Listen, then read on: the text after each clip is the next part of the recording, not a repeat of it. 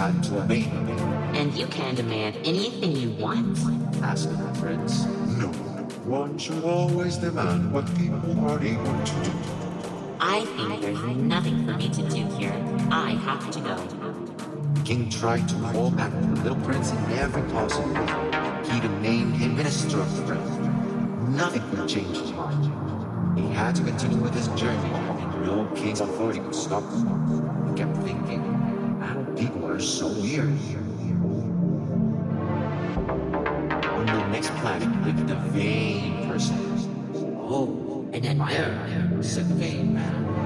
Start applauding me till I tell you to stop. After applauding for a while,